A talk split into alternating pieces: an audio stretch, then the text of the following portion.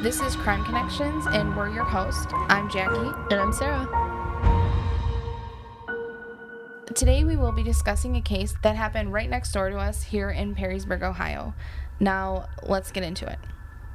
On December 13th, 2020, Haley Elaine Worthy took a last minute trip from Atlanta, Georgia to Michigan, which at a minimum is about an 11 hour drive, and that's if you're going from the location to the center of the state, if you just say a state. Mm-hmm. So I did it from Atlanta, Georgia to literally right over the border. So that's about 11 hours, could be a few more. On December 14th at approximately 9 a.m., Haley Worthy headed back to Atlanta from Michigan. So her trip was only a few hours. Haley could have been trying to find an alternative route after being informed that the Ohio River Bridge, presumably between Ohio and Kentucky, was out. She was last seen in Cincinnati, Ohio on December 14th of 2020 in her 2016 Nissan Sentra. The time is not known and the person who reported seeing her in Cincinnati is also unknown. So I'm not sure if they got it from phone calls or what, but that's where apparently she was last seen. Haley was last heard from on December 15th at 3 a.m. to a friend stating, I love you all and we'll see you soon. After not hearing from Haley, her family and friends reported her missing. A missing persons report was later filed with the Rockdale County Sheriff's Department in Georgia, officially saying that she went missing on December 15th, driving a silver Nissan Sentra 2016 Which we said before, but yeah, but just to reiterate, uh, for five long months, she had not been seen or heard from. She was just gone. A friend was quoted saying, Allow me to assure you that the only fishy thing about this situation is the fact that Haley went to visit a friend in Michigan that none of her other friends knew anything about, and she just has never come back. Everyone involved only wants the best for Haley and for her to come home. This was a reply after someone was saying that the whole story seemed fishy mm-hmm. of her going to Michigan for no reason. And until recently, on the night of Thursday, May 13th, 2021, a ProMedica helicopter spotted a vehicle in the middle of a pond in Perrysburg, Ohio. It was near the Owens-Illinois headquarters. They called local law enforcement to report it, but there were no dive teams available until Friday morning. The Perrysburg police and fire were then dispatched to the scene. Perrysburg called in the dive team with Toledo Fire and Rescue to assist in pulling out the car from the pond. Fire Chief Rudy Ruse said that the car was submerged in about 10 feet of water. Ruse was quoted saying, The water is clear, but being down so deep, there were no tire tracks or marks or anything like that anywhere around the perimeter. We confirmed that right away. At approximately 1 p.m. Friday, May 14th, the car was pulled from the pond. Ruse said, We were able to notice that the trunk was open, so since the trunk was open, we were able to confirm the license plate and we got immediate information last night. Authorities said the license plate matches the car of Haley Worthy, but they are waiting on Lucas County coroner to identify the remains. It was also said that, that a tattoo on the body of the woman found inside the car matches that of the missing woman from Georgia, Haley Worthy. Her body has still not been confirmed publicly, but with the plates and the tattoo, we are pretty sure that it is Haley Worthy. Even her family has pretty much confirmed it. yeah. There are a ton of rumors on Web Sleuths about this, and just people questioning in the local area, like what exactly was going on. Um, some things that I am seeing are the body appeared to be in the driver's seat, according to Ruse, but the victim wasn't seatbelted. So when they said when Ruse said this, then there were pictures released of them getting into the back seat, and the car was not damaged enough to where they couldn't open the front. So people are wondering why did they break the back door out if they if she was supposedly in the front. Right. And my thing is too, like, why is the trunk open? Mhm. And people were saying like cuz she was trying to get out, but why But if she was in the front seat, why were you yeah, that doesn't make sense. yeah, I, I can see her like maybe, you know, trying to pull the back seats down and climb out the trunk. Like if she would have popped the trunk or something. But then also, if you can do that, why doesn't she just try to pop open the door as it's going in? Yeah. Or roll the window down or Right, right, right, right. So, really quick, and maybe I'm getting ahead of myself, but do we have an idea of when it went in the water? they're thinking there isn't like an exact time, but they're thinking like right when she went missing, she was somehow in that pond. So then there wouldn't be track marks or tire marks around the pond at this point, anyways. Because it was in December. The ground was cold. And there was snow. Yeah, well, uh, debate, debatable because we didn't have that much snow this year or this past year. But you'd still be able to see, like, at any limit, there'd still be, like, wet ground. So someone would have seen tire tracks going into that area. Yeah. Well, they also mentioned that it was in the middle of the pond. And they don't know exactly how it got in the middle because of how much force it would have taken to get to the middle. Yeah, you'd either have to drive it in or drive it in. Like, Yeah, but they were mentioning, like, yeah, if she would have crashed or drove in at what the speed is, the speed around that area is about 25 miles per hour mm-hmm. because it, it's like a service road. It's not like a highway or a regular side Road. road. They also mentioned the depth of the water was 10 feet. An average pool is eight foot, eight feet Deep. deep. Yeah. And so my question is, if she were alive and awake Mm-hmm. when she goes into the water, how did she not get out? I know if a car is going under, it's the pressure of the water is really hard to open a door. Mm-hmm. So once you're fully under, you can open the door. Right. And so I know that is a thing. Well, my question is once she was fully submerged, why did she not open the door and get on top of her car? And that lies the question that I had. Was she alive when she went in? Because that doesn't make sense. No, it doesn't. You could swim that. You can swim that. Even the water right now in Ohio is still extremely cold. Mm-hmm. It's right today alone it was like 64 degrees. Yeah. So, depending on when she went in, it would be even colder. But even so, say she does go in. Once you're under, you get out, and if the trunk was popped, which we don't understand why it was because she was supposedly found in the front seat, um, she could have climbed through the trunk. If she popped it, she could have, you know, opened the door, busted a window. I mean, obviously, under certain distress circumstances, you don't know what to do, and maybe she didn't. However, if she did know and she was alive, then she should have been standing on top of that car or swimming it back out Yeah. because it's not that. I mean, it's big for a pond. It's not too big to not swim. Exactly. And yeah. if I mean I don't know if she knows how to swim, but even if she didn't, she could have stood on top of that. And Yeah. as brutal as the water temperature would have been, I mean it would have just been like up to her like calves, you know? Yeah, especially standing on the car because if her car was at the bottom at 10 feet and let's say an average, let me, uh, Five six is usually about what women are. yeah, in an average car, I'm to look it up, hold on. Yeah, so an average car is probably, I would guess, four to five feet high. Mm-hmm. I would guess. Maybe taller, maybe a little shorter, depending on the car. And so if the water's 10 feet, her car is five feet, that's five feet of water that she has to stand in. So she's gonna be above it. Either way, she her, Her, head, would at be least her it. head. And so then start swimming, girl. Like I don't. I just it doesn't make sense to me on why she drowned in 10 feet of water in her car, unless she was not awake or if she was not alive. Or conscious. Yeah, that's what I mean. Like she had something, and people want to say the car accident issue. Like maybe she was in a car accident, but okay, if she was in a car accident from the highway, then she would have went into the ditch. If she was in a car accident from the back roads, she would have been going 25 miles per hour, and she wouldn't fling herself uh, halfway into the pond. Right? And did her car even have any damage that would explain? From the pictures, it didn't look like it. Um, other than the fact of it being submerged in water, and then they did the whole. They like removed or d- did something to the back door Okay. to get her out. It's interesting. Yeah, and then there's also some theories that people were saying, well, maybe she got off the highway and got lost. If you Google Maps this, there is no possible way that's where she went to get lost. Because why would she be just randomly driving back there? You know what I mean? Like, that is a very secluded area.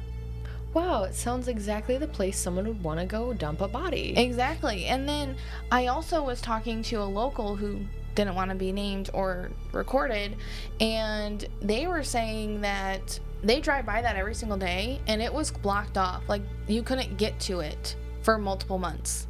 How would she have gotten into the pond when that was blocked off? How had she even gotten access to it? Well, this is my thing too. So the ProMedica building, how many times do you think those helicopters drive over that pond every day? Yeah. You're telling me that it wasn't seen any time before May, mm-hmm. or was it put in there around May? Well, and I also so I drove by it the other day, and this this is not like a a small pond. This is a pretty decent sized pond. Mm-hmm. So if you Google Map the pond, you will see how big it is, and to have gone in the middle of it, I I, I don't even know. I don't I don't know how it would have, especially with the, the water being so cold. I don't think. I don't know. The the chief of fire and rescue was very confused on how she had gotten that far into the pond. Because if you Google it, it is a big pond. It's not like your backyard pond that it's big. Mm-hmm. It's next to a corporate building. Right, right, right. So that's something that's been being talked about. Mm-hmm. Spencer, what are you drinking? I'm drinking only the best coffee in the Midwest. Can you tell me a little bit more? Yes, the best coffee in the Midwest is from Iron Bean Coffee Company. They are a premium small batch, roast to order, veteran owned coffee company. They roast their coffee daily to ensure the highest quality product. Depending on your order time, most orders ship the same day that they're purchased. And with this process, Iron Bean Coffee Company delivers the freshest and finest coffees in America. And Crime Connection's featured coffee flavor is Stay Awake. It's murderously caffeinated. I had s- I a- actually also saw on Web Sleuths that people were saying that she was in Detroit, and I have nothing to back this up. But I saw it a few times, so I thought it was worth mentioning. So, like I said, if she went from Atlanta, Georgia to Detroit, that would have added an hour more time because, I drive to Detroit every day. yeah, that's about an hour drive. Yeah, about an hour, hour 15, Yeah. depending on what, what part you're going to. Yeah. So that's 12 hour drive. And so she drives 12 hours, gets here, and then leaves within the next day. Like she leaves within hours. Well, the thing is, Supposedly. this isn't really on the radar if you're like, the, especially Levis alone. Why would you hop off the highway? like- yeah, it's not even on her way. Yeah. Like it, it Perrysburg does not make sense that area, whatsoever. uh, that area alone. I mean, maybe she needed to stop and get gas, but there are spots right by the highway where you can get Yeah. gas. That's on both sides. Like if you turn left or right. Yeah, on both sides. So there's no reason that you would go like that's from the highway. Depending on the traffic, it, it seems like it'd probably be at night. Otherwise, someone would have caught it if, in fact, she did drive into it herself.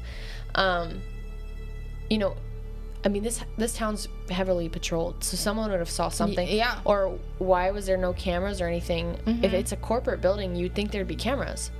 Okay, first of all, I would like to say that this is not being considered a homicide or anything. I, it's very still new of her just being found. We, we live by it, so we thought it would be interesting to cover. Because she was a missing person for five months. Yeah. And now all of a sudden you found this missing person that people have been searching for. And she shows up in a town in a pond that is not very likely. It's way off the beaten path of where she should have been mm-hmm. going.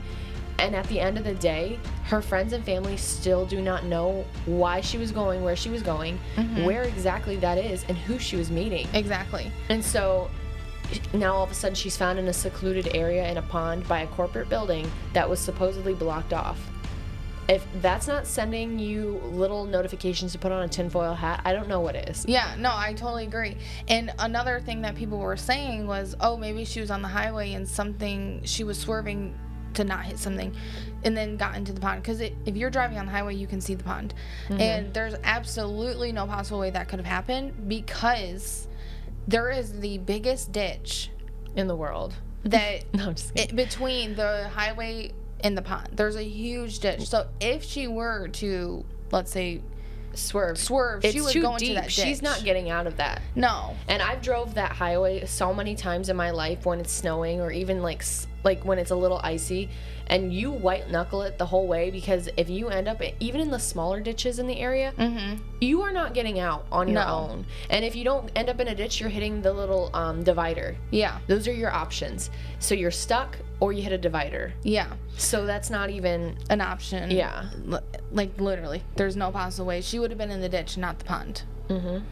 I know I'm gonna sound because I always do this. I assume the worst case scenario, but to me, I don't think that she was conscious or alive when her car went in there.